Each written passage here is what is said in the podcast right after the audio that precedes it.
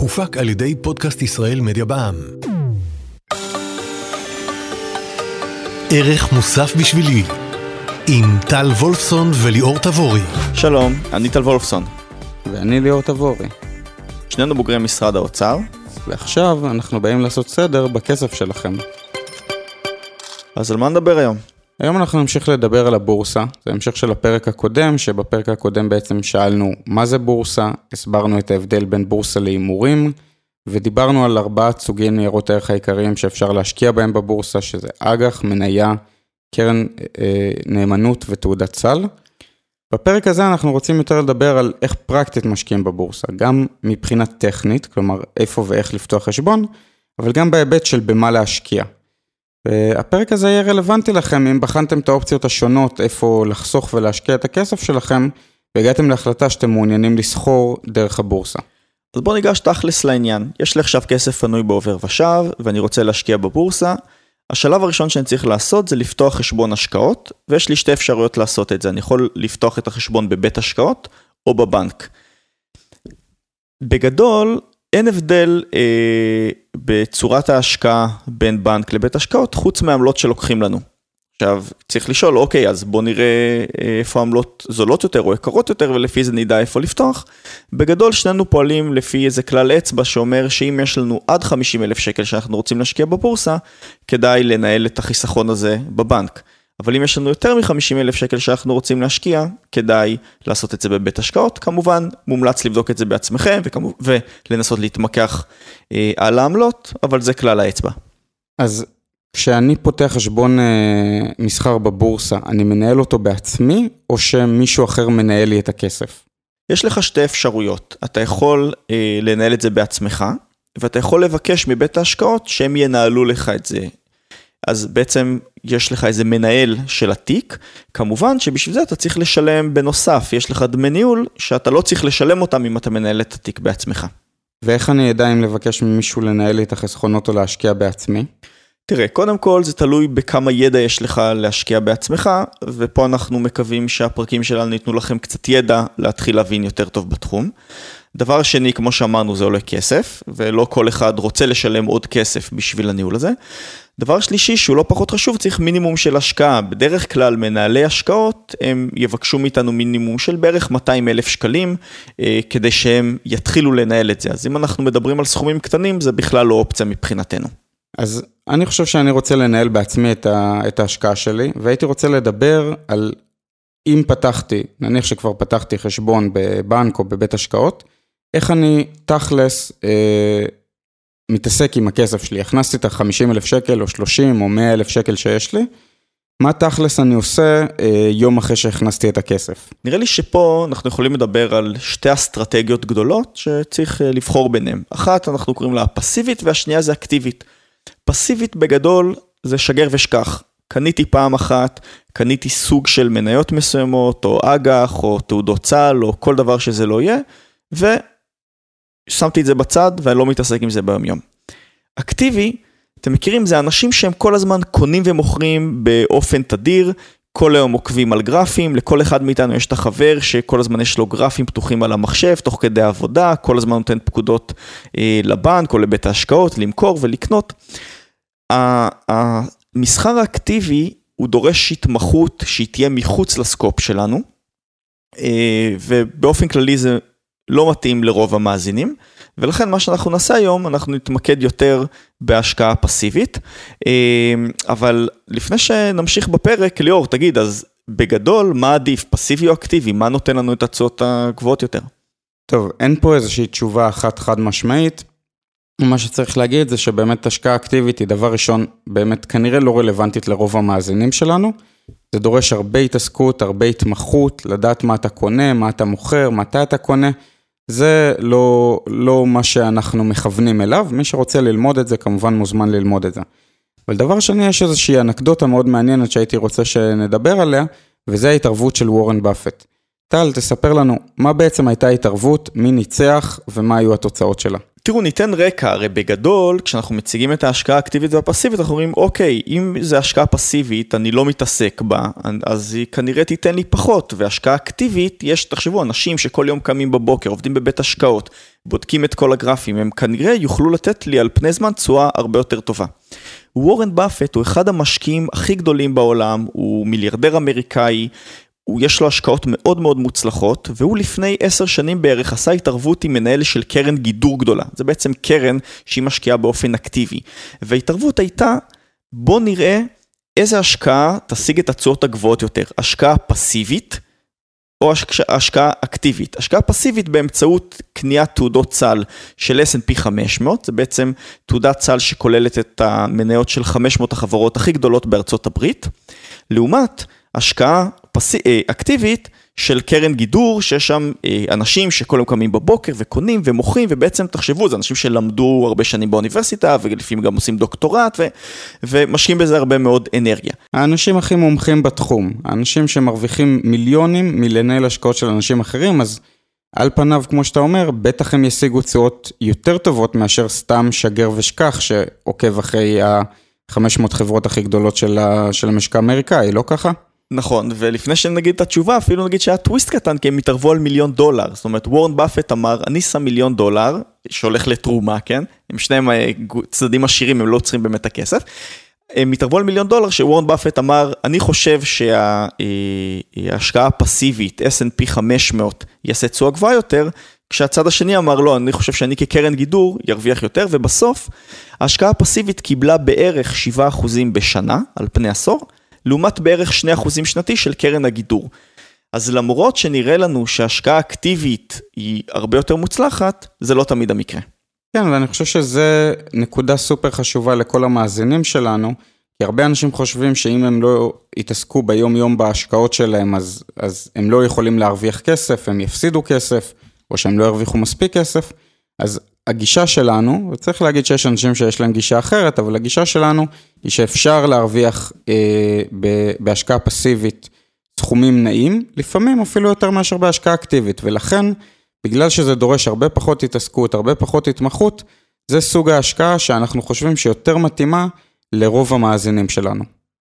אוקיי, okay, אני רוצה עכשיו שאנחנו נתחיל סשן חדש בפרק, שבו אנחנו עונים על כל מיני שאלות ששאלנו אנשים סביבנו, שבעצם לא כל כך מבינים בבורסה, אבל הם רוצים להתחיל להשקיע בבורסה. שאלה שכל הזמן חזרה אה, מכל האנשים שדיברנו איתם, זה, רגע, אז מה לקנות? אג"ח או מניות? אנחנו כל הזמן שומעים את המושגים האלה, אבל לא יודעים ממה להתחיל. מה אתה אומר, ליאור? טוב, התשובה הפשוטה היא שזה תלוי ברמת הסיכון שאתם מוכנים לקחת על עצמכם. דיברנו בפרק הקודם על זה שמניה היא הרבה יותר מסוכנת, ולכן גם כנראה תיתן לנו לאורך זמן תשואה יותר גבוהה, ואג"ח הרבה יותר בטוחה, ולכן תיתן לנו תשואה יותר נמוכה. ניתן מספרים כדי להבין סדרי גודל, אם נשקיע את כל הכסף שלנו באג"ח, אז היסטורית אנחנו, אם אנחנו מסתכלים על התשואה היסטורית, אנחנו כנראה נעשה סדר גודל של בערך שתיים שלוש אחוזים בשנה, ואם אנחנו נשים את כל הכסף שלנו במניות, אנחנו כנראה נעשה תשואה של משהו כמו שבע עשרה אחוזים בשנה. אוקיי, אז זה סדרי גודל. כמובן שיכולה להיות שנה אחת יותר טובה ושנה אחת פחות טובה, ובמניות, וגם באג"ח, אבל בעיקר במניות, יש אפשרות שגם בשנה מסוימת אנחנו נפסיד כסף, אז צריך להיות ערוכים לזה, אבל סך הכל זה בעיקר תלוי כמה סיכון אתם מוכנים לקחת, ולכמה זמן אתם הולכים להשקיע את הכסף שלכם. אני אשמח אם אתה תוכל לפרט על הנקודה הזאת, כי אני חושב שהיא קריטית לרוב המאזינים שלנו. בסדר, לפני שאני אדבר רק על הזמן, אני רוצה לומר, כשאנחנו מתלבטים אם לקנות אג"ח או מניות, אז אפשר גם לקנות תעודות סל של אג"ח ותעודות סל שמורכבות ממניות, ולא לקנות את זה בהכרח בנפרד. נכון. תראו, הרמת סיכון שאנחנו רוצים לקחת, באמת תלויה, כמו שאמרת, במשך זמן שנרצה להשקיע. כי אנחנו יודעים באופן כללי בכלכלה, גם אם אין לנו תואר בכלכלה, שכל כמה שנים יש משבר כלכלי שגורר אחריו ירידות בבורסה, שבאמת יכולות להיות כואבות אם אנחנו מושקעים שם. אבל על פני עשרים שנה הבורסה מתאוששת, למשל עשרים שנה, כי על פני טווח זמן ארוך הבורסה מתאוששת, אז ככל שאנחנו מתכוונים להשקיע לתקופת זמן יותר ארוכה, אז השקעה במניות היא אומנם מסוכנת, אבל היא יותר יותר בטוחה במובן הזה שלא נצטרך את הכסף דווקא באמצע המשבר. לעומת זאת, אם עכשיו יש לי סכום כסף פנוי שאני רוצה להשקיע אותו לשנה הקרובה, אז לשים את כל הכסף במניות בבורסה, זה סיכון שהוא גבוה יותר, ולא בטוח שאני רוצה לקחת אותו, כי עוד שנה אולי אני אצטרך את הכסף, וזה בדיוק יהיה הזמן של המשבר. נכון, אז באמת ככל שאנחנו משקיעים לזמן יותר ארוך, ככה אנחנו יכולים להרשות לעצמנו יותר להשקיע במניות או לקחת יותר סיכונים, אבל שוב, השאלה העיקרית זה כמה סיכון אתם מוכנים לקחת על הכסף שלכם, וזה לא משהו שאפשר לתת פה כלל אצבע, זו שאלה שהיא מאוד סובייקטיבית. ואני רוצה לדבר על הנקודה שבאמת גם אם אנחנו משקיעים במניות וגם אם אנחנו משקיעים באג"ח, מאוד מומלץ לפזר סיכונים, אנחנו לא היינו ממליצים לקנות רק מניה אחת או רק איגרת חוב אחת, אפשר לעשות את זה דרך תעודות סל, כמו שטל אמר, אפשר לעשות את זה דרך קרנות נאמנות, אבל בכל מקרה, איך שאתם לא עושים את זה, מאוד מאוד מומלץ לפזר סיכונים, ולא להתבסס על מספר מאוד נמוך של ניירות ערך. תגיד ליאור, אני זוכר שבפרק הקודם אמרנו שאנחנו כל הזמן מדברים על בורסה כאיזה שם קוד, כי יש בורסה בישראל ובאמריקה ובאירופה וביפן ובהרבה מקומות, אז אם אני עכשיו רוצה להתחיל להשקיע, איפה כדאי לי לעשות את זה? בבורסה בתל אביב או איפשהו באמריקה, בניו יורק? תראה, הרבה יותר קל להשקיע בבורסה בתל אביב, מכל מיני סיבות, גם בגלל ש... נניח אנחנו צריכים לשלם, לא דיברנו על זה, אבל אנחנו צריכים לשלם מס על הרווחים שאנחנו עושים בבורסה, ואם אנחנו משקיעים בבורסה בתל אביב, אז המוסד הפיננסי, הבנק או הבית השקעות שדרכו אנחנו משקיעים, הם כבר ישלמו מס בשבילנו. אם אנחנו משקיעים בבורסה באמריקה, לדוגמה, דרך איזשהו אה, אתר אינטרנט של סוחר אה, זר, של, זה נקרא ברוקראז', אז אנחנו נצטרך לדווח בעצמנו למס הכנסה, זה הרבה הרבה יותר כאב ראש, אנחנו נצטרך גם... כדי להשקיע בבורסה באמריקה ישירות, אנחנו נצטרך להמיר שקלים לדולרים, ואחרי זה להמיר דולרים בחזרה לשקלים. בקיצור, הרבה הרבה יותר פשוט להשקיע בבורסה הישראלית. כמובן, אם אתם משקיעים יותר מתוחכמים, אתם מוזמנים להשקיע גם בבורסות האחרות, אבל אנחנו ממליצים לרוב המאזינים שלנו לפתוח חשבון מסחר בבורסה הישראלית. וצריך גם להגיד שמבחינת הזדמנויות השקעה, בטח אם אתם משקיעים בצורה פסיבית, אז זה לא ממש משנה איפה אתם משקיעים. לדוגמה, אם החלטנו שאנחנו רוצים חצי מהתיק שלנו להשקיע במניות אמריקאיות, וחצי מהתיק שלנו להשקיע באג"ח ישראלי, אז יש תעודות סל שנסחרות בבורסה הישראלית, בבורסה בתל אביב, שמשקיעות בדיוק בדברים האלה. אם אנחנו רוצים להשקיע במניה ספציפית, כמו במניה של גוגל, אז יכול להיות שעדיף לנו לפתוח חשבון מסחר בניו יורק, אבל כמו שאמרנו, לרוב המאזינים שלנו זה פחות רלוונטי, ולכן ההמלצה החד משמעית היא שעדיף להתחיל מהבורסה בתל אביב, ואם אתם רוצים בהמשך לעבור לבורסה האמריקאית, אתם כמובן מוזמנים. הנקודה האחרונה שאנחנו רוצים לדבר עליה היא שאלת תזמון השוק. הרבה פעמים אנשים החליטו שהם רוצים להשקיע בבורסה, אבל הם אומרים, רגע, אני רוצה לדעת מתי בדיוק אני צריך לעשות את זה לפני שהבורסה עולה ולא לפני שהיא יורדת. ובאמת יש תפיסה כזאת שהיא מאוד רווחת בציבור, שיש את הזמן הנכון. מה אתה אומר לי, אור? איך אפשר לתזמן את השוק? אני מאוד רוצה לחזק את מה שאמרת, כי נניח כשהכנו את הפרק והתייעצתי עם אחותי ועם אמא שלי, אז הם שאלו שאלות בדיוק מהסוג הזה, הם שאלו איך אני אדע שאני צריכה לצאת מהבורסה, נניח אם הדולר ירד זה אומר שאני צריכה לצאת מהבורסה, או אם קראתי שהאבטלה עלתה זה אומר שאני צריכה לצאת מהבורסה, אז באמת אני חושב שה... שהמסר שלנו זה שאי אפשר לתזמן את השוק. כל אחד מאיתנו רוצה לקנות כשהשוק נמצא בנקודה הכי נמוכה שלו, שהמניות והאג"חים הם הכי זולים, ולמכור כשהם הכי יקרים, ואני מאחל לכל אחד ממכם שתצליחו לעשות את זה. אבל כנראה שלא נצליח לעשות את זה. אז מה שאנחנו ממליצים זה, היום שהכי נכון להיכנס לבורסה, זה היום שיש לכם כסף פנוי, אם יש לכם כבר כסף פנוי, אז אנחנו ממליצים לכם להתחיל לסחור כבר מחר, והיום שצריך לצאת מהבורסה, זה היום שבו אתם צריכים את הכסף. כמובן שלאורך הזמן יכול להיות שאנחנו נשנה את התמהיל של ההשקעה שלנו בבורסה, נניח כמו שאמרנו קודם, ככל שאנחנו משקיעים לטווח יותר ארוך, אנחנו יכולים להשקיע ביותר מניות. אבל נניח שאני משקיע ל-עשרים שנים, ואחרי תשע עשרה שנים אני לא אשאר במניות, אני כבר יעבור לאג"חים, כי עכשיו יש לי רק עוד שנה אחת.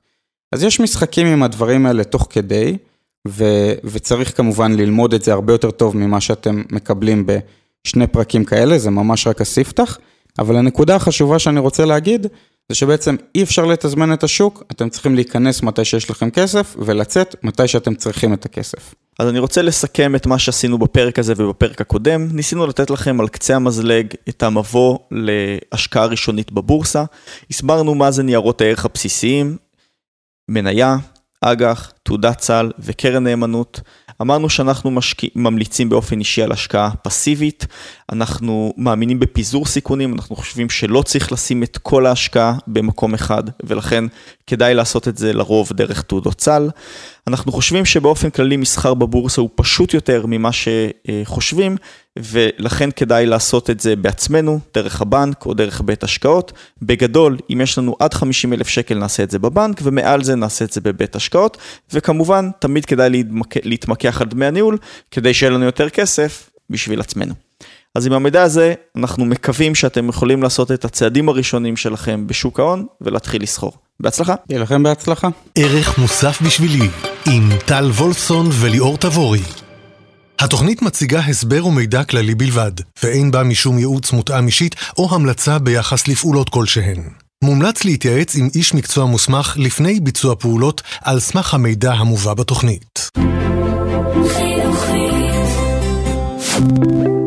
הופק על ידי פודקאסט ישראל מדיה בע"מ.